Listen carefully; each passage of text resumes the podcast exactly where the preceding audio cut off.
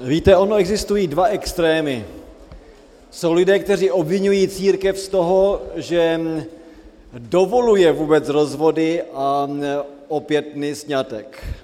Jako kazatel na Severní Moravě jsem měl spoustu debat s lidmi, kteří byli velice strozí a jejich tváře to vypovídali a tvrdili, církev se mýlí, to je Babylon, protože dovoluje rozvod a opětný sňatek.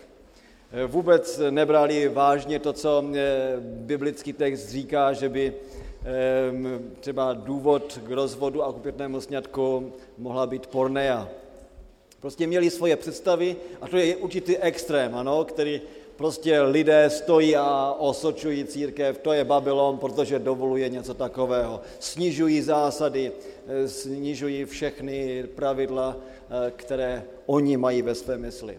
Na druhé straně je zase jiný extrém, že bychom si mysleli, no je jenom na nás, na našem, našem zborečku, abychom, když tam vznikne nějaký problém, věc vyřešili, no a jak se nám to bude jevit, tak to, tak to bude dobré. Tedy my si to budeme řešit po svém, po svojsku, ano. To, to taky není správné. To je určitý jiný extrém, kdy v podstatě je všechno bezbřehém, bez určitých mantinelů a bez, a bez pravidel. I přesto, že život je tak složitý, jaký je, a máme nové moderní problémy, ve kterých my žijeme, a na to nemáme jasné psáno jest, tak se potřebujeme sjednocovat na základě principů, které máme v Bibli. A jistě to je složitá záležitost, to je velice komplikovaná záležitost, ale je na celosvětové církvi, aby právě tyto věci projednávala. A jako celosvětová církev máme určité, určité pravidla hry, abychom tedy nejednali každý podle svého, jak se mně to zdá, jak se mně to vidí. A jistě pak je taky i sbor, ve kterém je třeba ten dotyčný případ řešit a pomoct těm lidem, aby se mohli najít, pomoct jim v té jejich těžké situaci. Víte, to, co mě vždycky mrzí, je, že často i to okolí, když dochází k nějakým těžkostem v nějakém manželství, to hodnotí a většinou to hodnotí tak, že se těm lidem nepomáhá, ale místo toho se jim ten život ještě víc komplikuje. Vždycky znovu a znovu jde o vztah, o vztah. Ale jestliže mluvíme o vztahu, tak vztah, pokud má být dobrý, musí být na základě principu. Ano. Když bych tady byl já sám, tak si tady mohu dělat, co chci. Nepotřebuji žádné zákony. Když tady budeme už dva a pokud chceme žít krásně v té jedné místnosti, tak už musíme mít nějaká pravidla hry. A pokud nás tady bude sto, tak je jasné, že těch pravidel potřebujeme o něco víc, aby bylo jasné, jak žít, aby naše společenství mohlo krásně fungovat. Takže vztah je vždycky a láska je založena na principech a ty principy musíme respektovat. Takže varujme se extrému, ale potom jasně, že je určité, určitý prostor a ten je široký a tam na základě modlitby a zvažování celých případů za pomoci Božího slova musíme situace řešit. No takže se podívejme na to, jak sestra Whitová řešila některé situace, některé případy. A myslím si, že to nám taky pomůže vidět celou, celou věc z toho lidského hlediska. Protože ona jasně věděla, že rozvod je něco bolestného, je to určitá tragédie v životě, kdy lidé jsou na dně. Jako kazatel jsem měl mnoho rozhovorů s lidmi, kteří byli jakoby v rozhodovém řízení nebo zvažovali nový sňatek. A vždycky, neznám jediný případ, kdy někdo z nich hořce plakal. Prostě rozvod to není maličkost, to není jenom něco. A když jsem tady s vámi, jenom za těch několik dnů, spoustu z vás za mnou přichází právě s těmito problémy. A já, já jsem rád, že můžeme o tom hovořit, prodiskutovat, hledat nějaké nové cesty. A to byl taky důvod, pro který jsem si říkal, um, radši uh, z většího úhlu se podíváme na, na tento problém uh, rozvodu, abychom ho řešili a byli možná citlivější a vnímavější na to, co se okolo nás děje. Takže uh, sestra Whitová má mnoho um, citátů, kde jasně mluví o tom, že manželství je celoživotní svazek. To, o těchto citátech já nebudu hovořit, je jich opravdu velká řádka, kdy podtrhuje, že sňatek je něco velice závažného. Třeba v poselství pro mládež, strana čtyři sta čtyřicet sedm, říká, je-li na světě nějaká věc, o které by se mělo uvažovat s klidnou hlavou a zdravým úsudkem, pak je to sňatek. Máme-li se radit z Biblí, pak je to zvlášť potřebné před krokem, který sváže osoby na celý život. Tedy to bychom si měli vždycky jasně uvědomovat. Jiný výrok, třeba z adventního domova na straně tři sta padesát jedna, její sňatek byl ďáblovým podvodem, říká o jedné situaci. Teď se však musí snažit vytvořit z manželství to nejlepší, co může. Jak jsem vám říkal včera, já nevěřím na to, že existuje jenom jedna kombinace pro šťastný život. Prostě jeden vyvolený a vyvolená a musí se hledat na celém světě, až se najdou a pak mohou uzavřít manželství. Těch kombinací je spoustu, krásných kombinací. Ale ať už je to kombinace krásná nebo méně krásná, pokud té kombinaci dojde, pak je to velice závažná záležitost. A má se usilovat vším možným o to, aby manželství bylo krásné. A ona tady sama říká, no, její sňatek byl ďáblovým podvodem. Prostě ona to nezvažovala na modlitbě a z Biblí a, a nenaslouchala druhým lidem. Teď se však musí snažit vytvořit z manželství to nejlepší, co může, chovat se k manželovi něžně a činit ho šťastným, jak nejlépe dovede, aniž by znásilňovala své svědomí. Zůstane-li totiž manžel v tomto odbojném stavu, prožije jen to štěstí, které získá zde na zemi. Není však v souladu s boží vůli, aby se tato sestra připravovala o přednost zúčastnit se společných shromáždění, jen aby uspokojila nesnášenlivého manžela. To je velice závažná rada. Prostě i když ten manžel zuří, to ještě neznamená, že já prostě přestanu být svou. Jak jsem řekl, jedna plus jedna. V manželství já nemůžu být půl, ano, já pořád jsem osobností. A jestliže ten druhý ch, chce se mnou žít, tak mě musí respektovat. A do toho základního respektu patří i respekt vůči mému náboženství. Tedy respekt vůči tomu, že když vyznávám své náboženství, tak jdu do shromáždění. Tedy to je to, o čem se tady hovoří. Nebo o nevěřícím manželství se tady říká, ten, kdo uzavřel manželství jako nevěřící, je svým obrácením postaven pod vyšší nároky.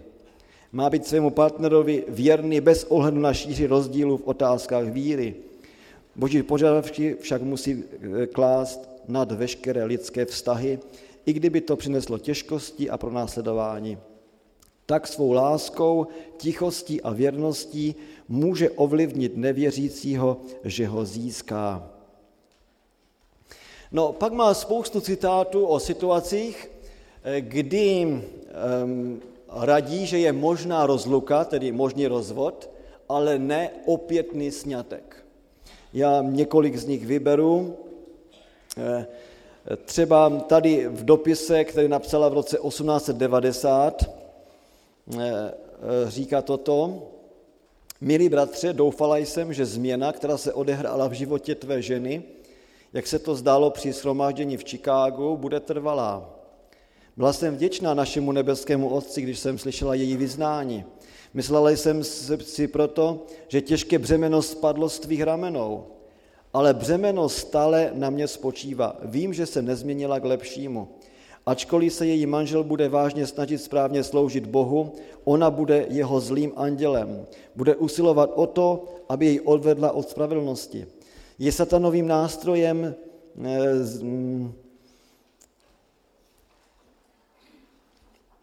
je satanovým nástrojem, snaží se zaujmout místo, které náleží jen Bohu.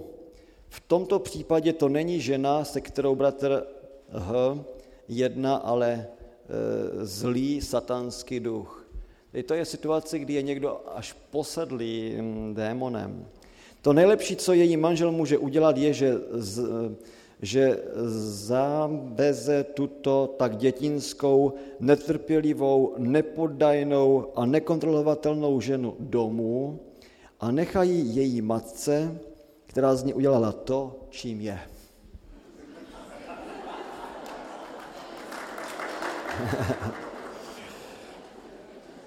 Není jeho povinností, aby žil s ženou, která by jej jen mučila.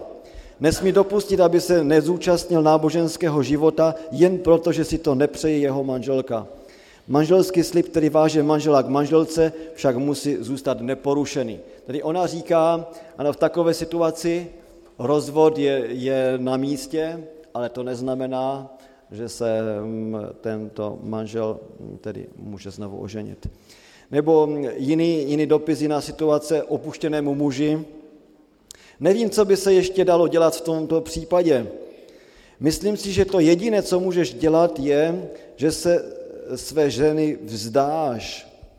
Je-li rozhodnuta, že s tebou nebude žít, byli byste oba nešťastní, kdyby se o to, kdybyste se o to pokoušeli. Ale jelikož se definitivně rozhodla, nezbývá ti nic jiného, než aby znesl svůj kříž jako muž. Nebo jiný dopis z roku devatenáct set sedm, tedy je to jenom několik let před její smrtí. Dostala jsem tvůj dopis a nemohu ti radit, aby se zvrátil kde. Nepoznáš-li na něm úplnou změnu. Pánu se nelíbí jeho dosávadní názory na to, jak se chovat k ženě. Trvali na nich dosud, pak by se z budoucnosti při něm neměla lépe. Neumí jednat s manželkou. Je mi to velmi líto, je mi i líto D. Nemohu ti však poradit, aby ses k němu vrátila proti svému přesvědčení. Doufala jsem, že se změní. Pán ti rozumí, buď statečná. Bůh tě neopustí ani nezanechá. Co nejupřímněji s tebou cítím. Tedy vidíte tu lidskost, ano? Ale situace je natolik závažná, že může radit rozvod, ale ne opětný sňatek, protože k tomu nebyl dostatečný důvod. No, jsou zase další, další skupina textů a případů, kdy je možný rozvod, ale také i možný opětný sňatek. Já některé ty situace tady s vámi rozeberu. Třeba principiálně mluvím, žena může být s manželem legálně rozvedena podle zákonu země a přesto nerozvedená v očích božích podle vyššího zákona. Existuje pouze jeden hřích, totiž smilstvo, které může uvést manžela nebo manželku do situace, kdy mohou být osvobozeni od manželského závazku z božího pohledu. I když zákony země schválí rozvod, oni jsou stále dále manžel a manželka ve světle Bible podle božích zákonů. Viděla jsem, že sestra nemá dosud právo provdat se za jiného muže. Kdyby však ona nebo jiná žena byla rozvedena proto, že manžel se provinil smilstvem, smí se libovolně provdat. Um, jiný výrok. Chtěla bych říci, že je pouze jedna věc, pro kterou se manžel může legálně odloučit od své manželky nebo manželka od svého manžela, a to je cizoložství. Tedy znovu principiálně hovoří o věci. E, takže to na základě těchto citátů nebo výroků Bible někdy může zaznívat, jako kdyby ten, kdo se rozvede a, po, a potom si vezme někoho jiného, ne na základě smilství nebo té porneji, jako kdyby žil v trvalém cizoložství. Prosím vás, to je jen ten dojem, ten první dojem, který člověk z toho má, když Bibli nebo sestru Whiteovou čte. Já bych vám chtěl říci, že nikde se netvrdí, že tedy něco takového trvá, pokud ten člověk činí pokání. pokáním, kdy ten člověk zjistí, že udělal opravdu špatně a vyznává svůj hřích Pánu Bohu, se situace mění. Neexistuje něco takového, jako žít v trvalém cizoložství, i když ten rozvod nebo ten opětný sňatek byl ne na základě biblického důvodu, když ti manželé nebo ten dotyčný člověk činí pokání, je to smazáno a Pán Bůh s nimi chce pracovat jako s novou jednotkou. Já bych vám tady chtěl dát možná tři nebo čtyři případy, co mi dovolí čas, abych s vámi vám ukázal.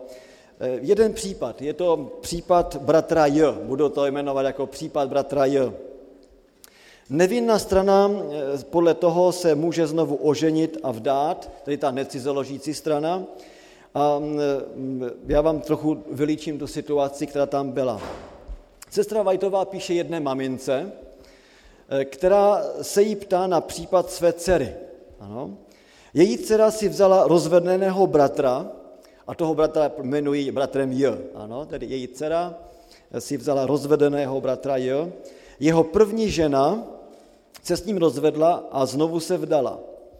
A sestra Whitová jí, teď té mamince, ne, jí tu dceru před rozvodem napomínala.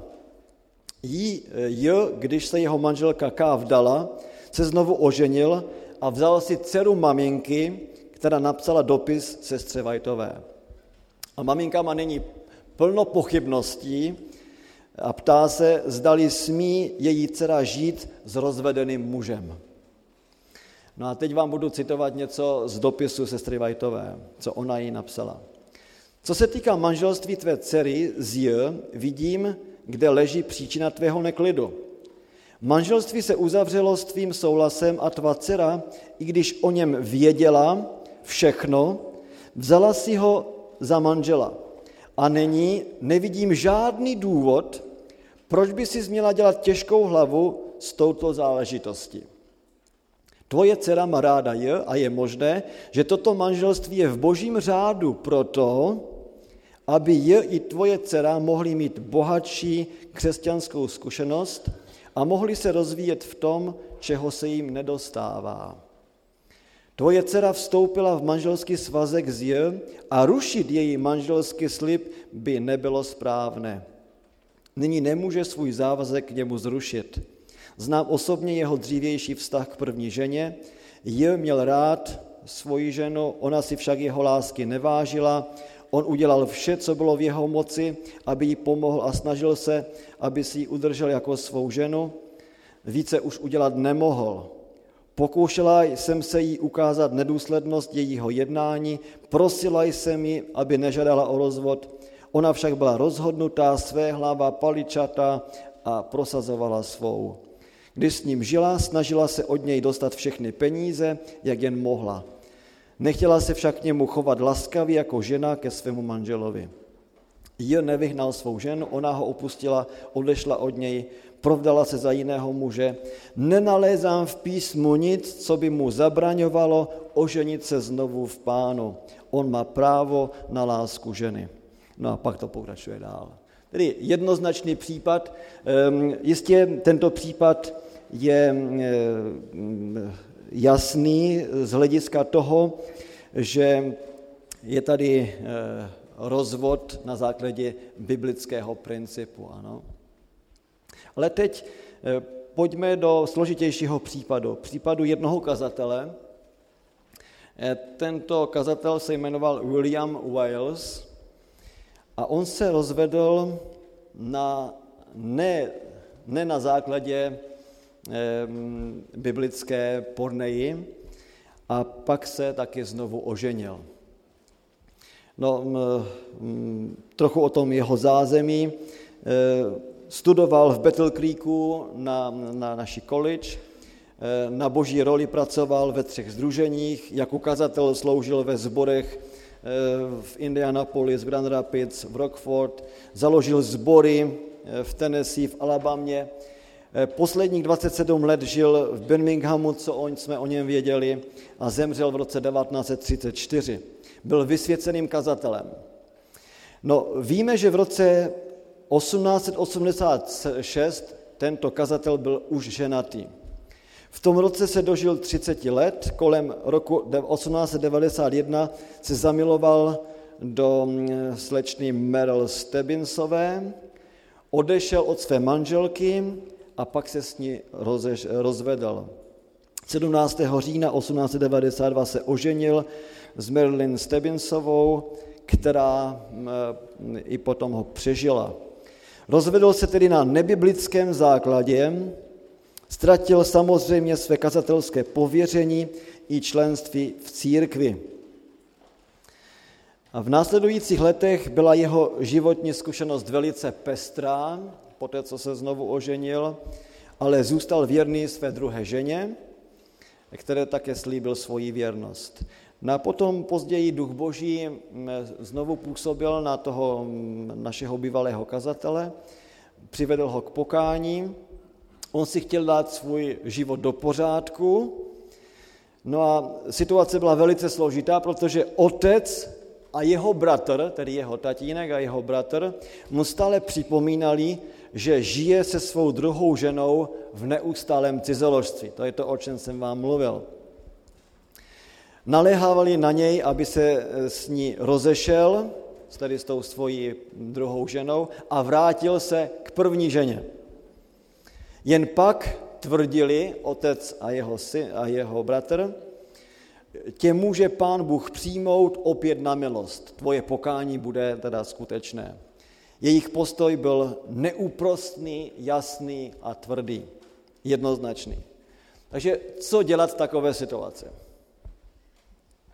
V této záležitosti napsala sestra Whitová čtvrtého listopadu roku tisíc devět set jedna dopis, který byl adresován ne tomu manželovi, ale jednomu našemu pracovníkovi, aby věděli, co a jak dělat. Já vám něco zase z tohoto dopisu přečtu. Právě jsem si přečetla tvůj dopis, který se týká Williho Wilese. Dívám se na věc ve stejném světle jako ty. Myslím si, že jeho otec zaujímá krutý a bezbožný postoj. To jsou silná slova. Situace se nenapraví tím, že opustí současnou manželku. E, opakuji, on se nerozvedl na základě biblického důvodu. Ano? Takže zvažujme všechno. Situace se nenapraví tím, že opustí současnou manželku. Odejde-li ke své první ženě, situace se tím nezlepší. Otec potřebuje činit pokání. Otec potřebuje činit pokání před Pánem ze svého postoje a činu. To nejlepší, co může udělat, je, že zanechá sváru. Ať otec i bratr na sobě hodně pracují. Ne na něm, ale na sobě, ať hodně pracují. Oba potřebují prožít pravé obrácení. Ať jim Pán pomůže, aby odstranili vady a kazy svého charakteru. Ať sekají ze zlého a nechají Williho Wilese s Pánem. Pán rozumí situaci, jestliže jej bude Willie Wiles hledat celým srdcem, nalezne jej. Jak je to krásné, když víme, že máme někoho, kdo chápe, rozumí, pomáhá těm, kteří jsou bezmocní. Bůh však napomíná otce i bratra, protože srážejí a zatracují toho, kdo nestojí před Bohem ve větším odsouzení než oni. To je silné, velice silné. Používají dar řeči k tomu, aby jej zmalomyslněli, odrazovali a přivedli do beznaděje. Ať Willie Wiles doufá v Boha, dělá to nejlepší, co může, aby sloužil Bohu ve vší pokoře a odevzdal se ve své bezmocnosti tomu, který nese hřích světa. No a to pokračuje potom, potom dál. Možná ještě jeden úryvek. Jsem plně přesvědčena, říká, že je třeba povzbudit bratra Wilese, aby pevně stál v síle Boží jako vítěz. Nevidím žádný důvod, proč by měl být některými uštván k smrti, když Pán Ježíš říká, i kdyby vaše hříchy byly jako šarlat, zbělí jako sníh, a i kdyby byly rudé jako purpur, budou bílé jako vlna. Budete-li povolní a poslechnete, budete prožívat dobrých darů země. Nevidím důvod, proč bychom neměli povzbudit bratra Wilese, aby se stal pracovníkem na Boží vinici. Očištění člověka od hříchu zahrnuje dar odpuštění, ospravedlnění a posvěcení. A to pokračuje dál. Tedy to jsou krásná slova, kdy, kdy sestra Whitová po letech, kdy ten člověk zápasí a pak činí pokání, opravdové pokání, že to není jenom nějaké pozlátko, ale opravdové pokání, ona mu říká, můžeš plně důvěřovat Bohu, že ti bylo odpuštěno. A dělej to nejlepší, co můžeš. No ona končí potom celý ten dopis s jednou větou, já už ten zbytek nebudu číst, ale to je zajímavé, že má tam poznámku v tom dopise, dejte vidět bratru Wilesovi, co jsem napsala. Ona, ona si přeje, aby on věděl, jaký je její postoj k věci. Dobře, pojďme na třetí případ. Případ profesora z jedné naší školy. Byl to případ profesora, kterého budu jmenovat profesorem G. Víte, my nezveřejňujeme jména těch některých lidí, protože jejich děti a v noci žijou, takže nemůžeme mluvit o nich jinak než jenom pod písmenky. Jedná se o případ jednoho profesora na naší škole. Okolo roku osmnáct set sedmdesát pět se oženil a vzal si velice nadanou učitelku. Takže vypadalo to velice dobře, velice krásně. Její matka byla zbožnou ženou, ale její otec velkým pokrytcem. To je to, co můžeme tak nějak vědět. Jeho manželka se za nějaký čas stala velice hašteřivou ženou a velmi mu stěžovala život. A pro něho to byla velmi, velmi zoufalá situace. No v té době, když to prostě neklapalo u ní, kdy se prostě hádali, když to řekneme lidově, hádali jako psi, že? Tak někdo byl na něho milý. Víte, jak to chodí v životě, že? Někdo byl na něho milý a on se zamiloval do jedné naší sestry, která byla účetní na té škole. Ellen Whitová mu napsala dopis plný varování a on slíbil, že všechno napraví. Těsně na to se Ellen Whitová pak odstěhovala ze Spojených států amerických do Evropy, takže už tam nebyl ten přímý kontakt. No a bratr G, profesor G, se zřekl svého učitelství, své profesury na škole a přestěhoval se ke své sestře do státu Michigan a nedělal žádné větší průtahy, ale se svojí manželkou se rozvedl a krátce po rozvodu, kdy jeho manželka o tento rozvod požádala, se oženil s onou účetní té školy. Nová svatba se konala pak v roce osmnáct set osmdesát sedm. Zanedlouho na to se přestěhoval a stal se prostě farmářem. Zaměřil se na pěstování ovoce a zeleniny, jeho manželka mu pomáhala. Oba za nějaký čas poznali, že udělali chybu, činili opravdové pokání a bratři a sestry poznali, že prožili skutečné pravé obrácení. Měli tři krásné dcery v té době už, ne, ne, tři krásné děti, lépe řečeno, nebyly to jenom dcery, tři krásné děti, které se staly věrnými členy církve adventistů sedmého dne. Všechny tři pracovali jako lékaři, tedy co víme o dětech, to je jenom něco hezkého. Tedy v takové situaci, co dělat? Ano. Jasně, že tedy nedošlo zde k rozvodu na základě a k opětnému sňatku na základě biblické porneji. Teď už je tady nové manželství, jsou tady děti, oni teď činí pokání, tedy co dělat. Jistě jasné, že byli tenkrát, když se rozvedli a znovu se tedy on oženil, že byli vyloučeni z církve.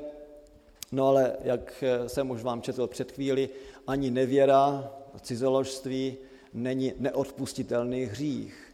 Každý hřích, který vyznáváme, je odpustitelný. Takže nyní co a jak dělat v, tomto, v této situaci. Řekl bych, že každý případ je sui generis, tedy musí se řešit podle dané situace. A existují situace, kde lidé žijí ve vztazích, které jsou výsledkem hříchu. A většinou takovéto situace nebo takovéto vztahy nelze teď najednou změnit. Prostě jsou tady, je třeba je vzít vážně. A to je to, co vlastně Pán Bůh dělá. Víte, on nás nejdříve varuje. On říká, jestliže to uděláš, tak zcizoložíš, tak budeš žít v hříchu. Ale jestliže člověk je tak zatvrzelý, že to udělá, tak jistě potom žije v hříchu, ale pak, když Duch Svatý na něho působí a on činí pokání, tak si uvědomí, že žije v tom hříchu, tak se vyznává a Pán Bůh ve své milosti, ve své lásce za tím člověkem přichází, znovu ho volá k sobě, objímá ho svojí láskou a dává mu nový život. Tedy nejdříve varuje, neudělej to, neudělej to. A dá ho spoustu vykřičníků, neudělej. Ale když to přece jenom své hlavě udělá, Pán Bůh se milostivě sklání. No, sestra Whitová um, taky i um, psala o tomto případě. Ona neradila profesorovi G, nebo bývalému profesorovi, že se musí rozejít se svou novou manželkou, aby jeho pokání Pán Bůh přijal, že se musí tedy rozvést. Situace by byla mnohem horší, kdyby se rozešli, děti by ztratili tatínka a tak dále, že?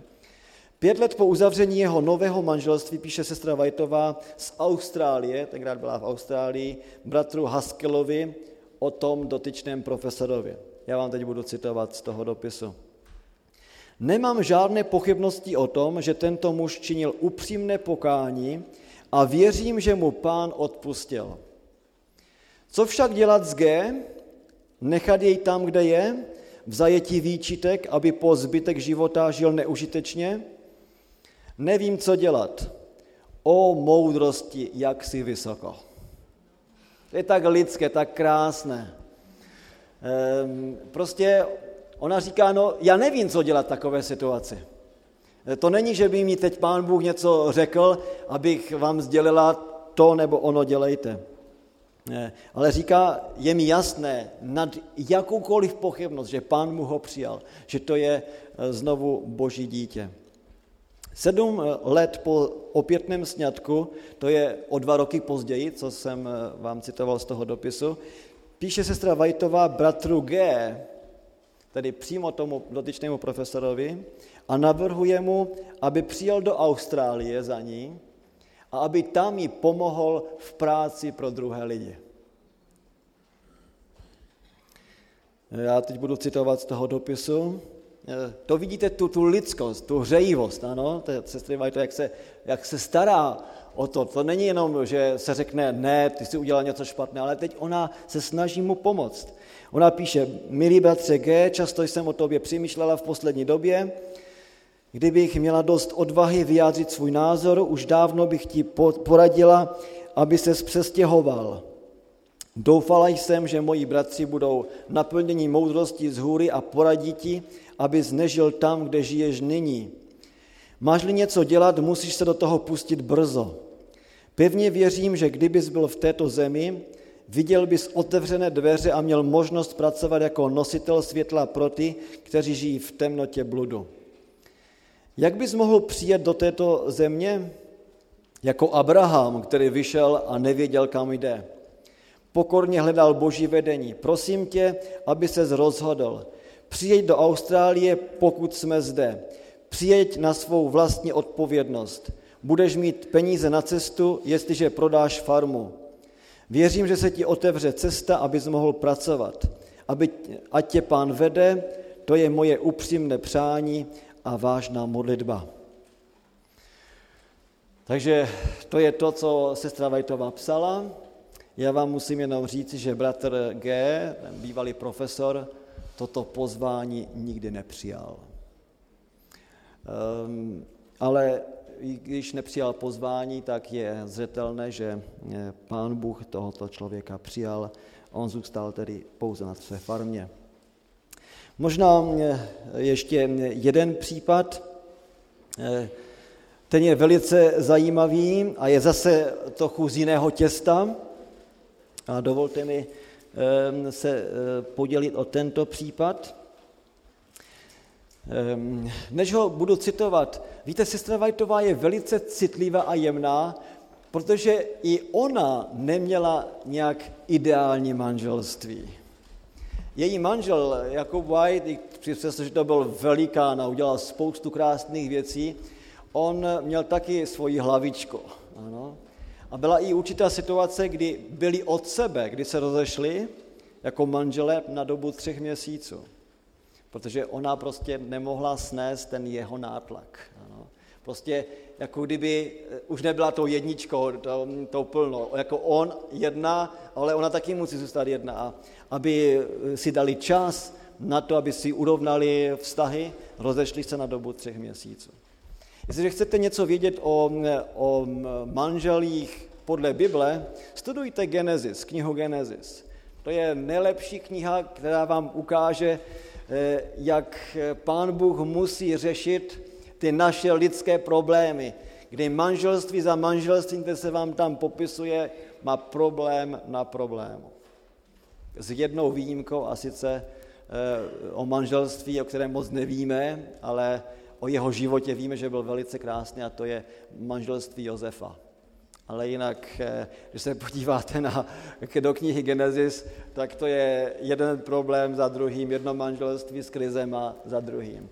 A Pán Bůh nám to nechává tam zaznamenat, abychom věděli, že to, s čím my zápasíme dnes, to je něco, s čím zápasili už i oni. A tak Pán Bůh s nimi pracoval a vedl je, tak taky pracuje a chce pracovat i s námi.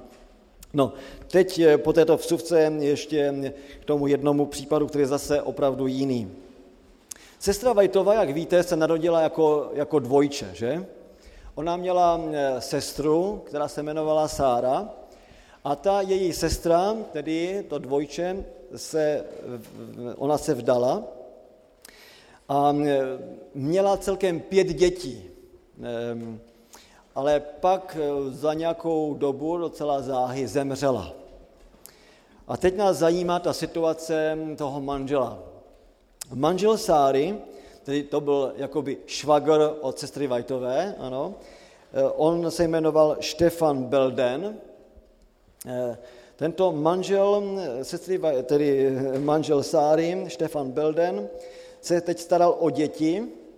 Nebylo to pro něho vůbec jednoduché, pět dětí, prosím vás, ano. I z toho důvodu se pak nakonec oženil. No jenomže život není tak jednoduchý, jak si někdy představujeme. Žena, kterou si vzal, dostala za nějakou dobu spálničky a to mělo velké komplikace, to udělalo s ní. Ona se zbláznila a dostala se do psychiatrické léčebny. A nebyla žádná šance na, na zlepšení situace. Tedy byla to velice, velice špatná situace. No co v takové situaci dělat? Co udělal, co udělal Stefan Belden, když viděl, že prostě není východisko, tak se rozvedl se svojí ženou, která žila ne s ním, ale v psychiatrické léčebně. No a nejenom, že se rozvedl, ale pak se znovu oženil. Takže to už teď nemáme vůbec nic společného s pornejou. Ano, to je úplně nová situace. No, kdybyste teď byli kazatelem a teď byste ve sboru měli takovýto případ, tak co byste dělali? Je to velice složité, velice složité. Velmi těžká situace. No, pochopitelně někteří členové ve sboru navrhovali, že je třeba bratra vyloučit, a, protože se nerozvedl na základě biblického důvodu a je třeba prostě ho dát mimo, mimo členství, protože se rozvedl na nebiblickém důvodu a znovu se oženil. No do té situace psala sestra Whitová a je zajímavé, jak ona situaci řešila.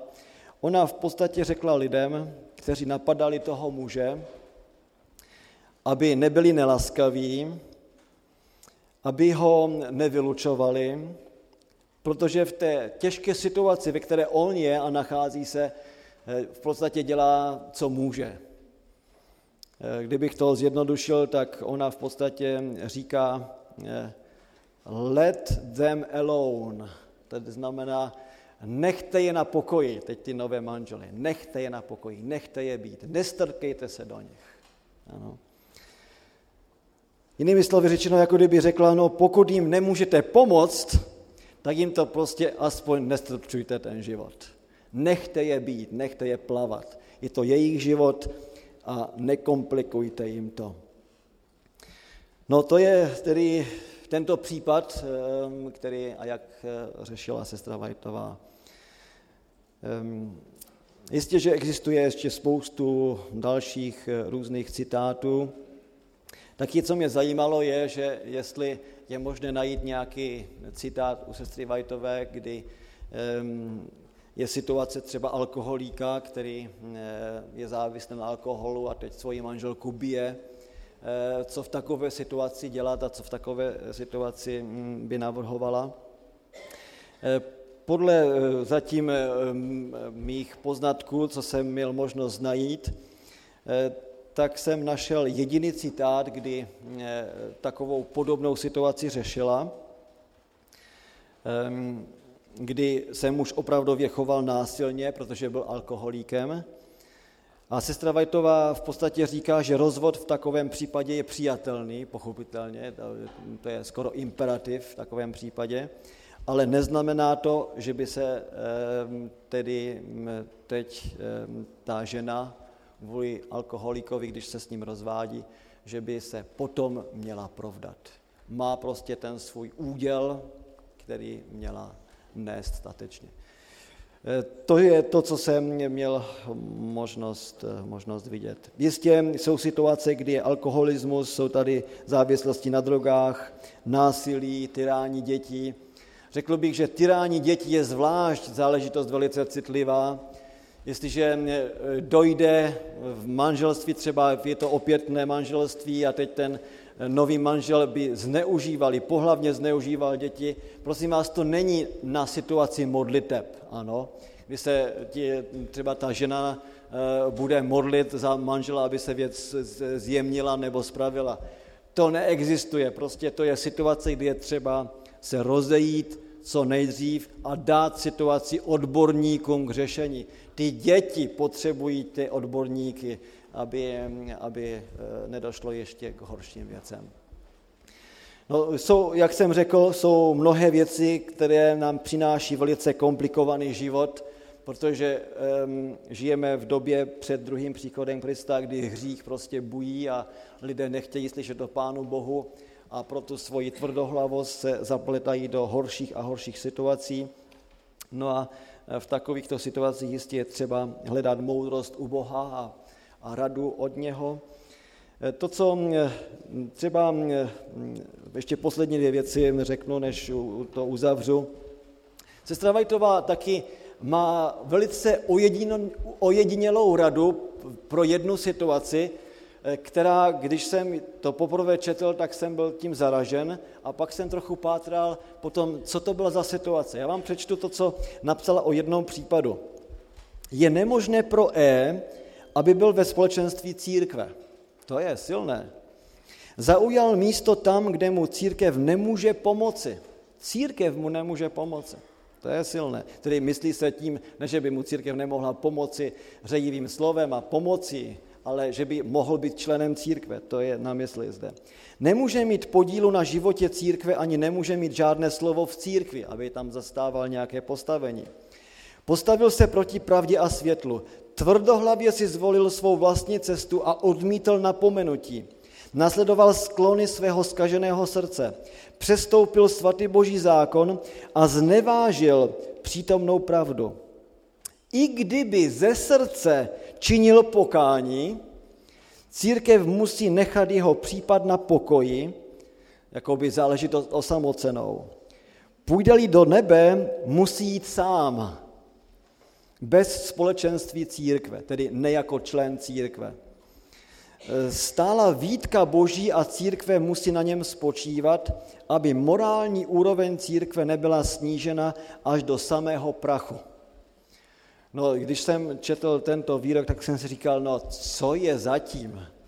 Protože to je něco, co jakoby odporovalo tomu, co řekla předtím, že každý hřích je možno odpustit, i, i smilství a, a jiné věci. No a pak jsem, když jsem zatím šel, tak jsem zjistil, že tady se jednalo o velice zvlášť pobuřující případ v tom, v tom městě a byl to případ krvesmilství, kdy otec zneužíval svoji vlastní dceru. A tím, že to bylo známé, tak prostě nebylo možné, aby se řeklo, no tak činil si pokání, no tak my ti odpustíme a budeš zase spolu s námi tady a budeš jako jeden z nás. To prostě v této situaci to nešlo. Ona říká, dobře, činil si pokání, nemůžeš být členem církve, budeš spasen, ale jestli budeš spasen, tak to bude bez členství církve, to bude mezi tebou a mezi Bohem. Ale není možné, abys byl, byl členem našeho společenství. Tedy to je to, co je zatím. Tedy každý, jak jsem říkal, každý případ je třeba řešit sui generis, svým podle kontextu, kde to je. Na druhé straně zase, a tím bych chtěl uzavřít to, o čem jsme uvažovali, sestra Whitová napomíná, i kazatele napomíná, aby byli velice citliví, když se jedná o tyto případy. Víte, já to teď přeženu, promiňte mi to. Jestliže někdo bude mít náhrdelník, víte, tak třeba jako církev s tím nebudeme souhlasit, jo?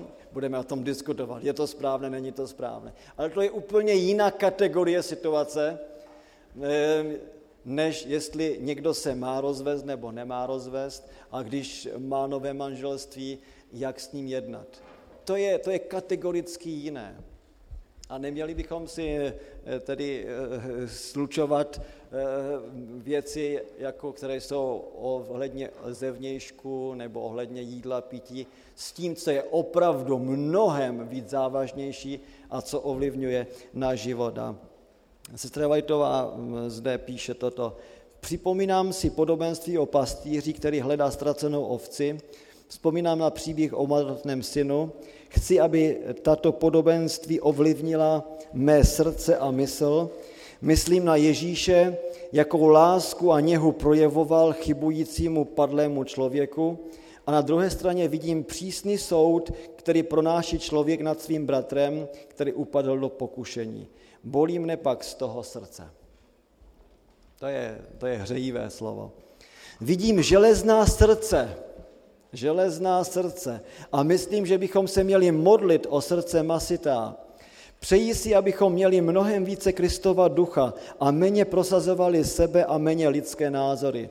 Chybujeme-li, ať se tak děje spíš na straně milosrdenství, než na straně odsouzení a tvrdého jednání.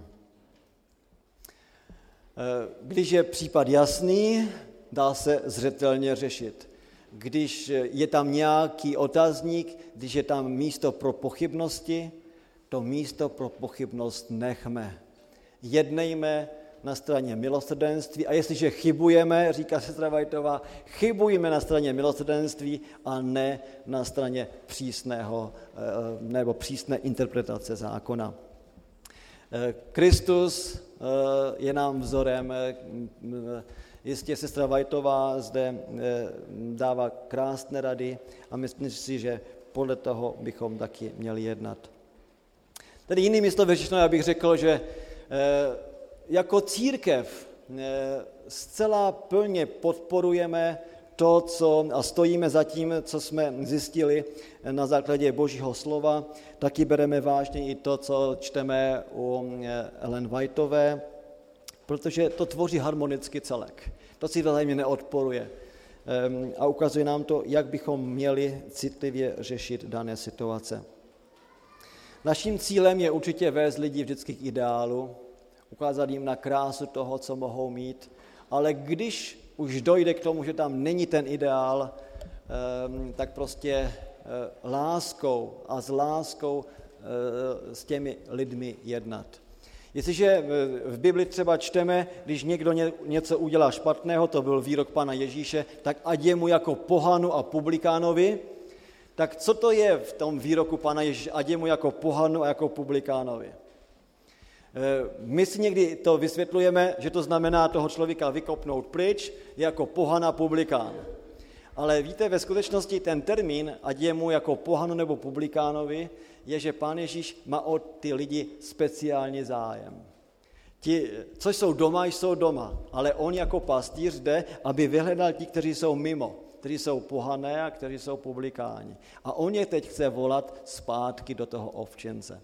Tedy jinými slovy řečeno, Pán Ježíš říká, jestliže někdo chybil, mějte o něho zvláštní péči, zvláštní zřetel. Nejenom ho odsuďte, ale jednejte s ním, buďte s ním v kontaktu. Ukažte mu, že i přesto, že udělal chybu, Pán Bůh ho má rád a vy ho také máte rádi. Vy ho máte rádi i přesto, že nesouhlasíte třeba s jeho jednáním. A ti lidé většinou, kteří jsou citliví a přicházejí zpět do shromáždění, ne ti, co odcházejí, kteří přicházejí zpět do shromáždění, oni do velké většiny vědí, že udělali chybu. My jim to nemusíme zdůrazňovat, vy jste udělali chybu. A zveličovat. My jim potřebujeme podat pomocnou ruku a pomoct jim navázat to správné spojení znovu s Bohem i s druhými lidmi. Pán Bůh nám chce opravdu pomoci, radí ideál, ladí to, co, když ideál selže, co je legální. No a když i není to ideální ani legální, i v té situaci má své slovo, kdy lidé, když činí pokání, tak je volá zpátky. A tento postoj kristovský, tento postoj boží si myslím, bychom měli pěstovat všichni, jak jsme tady.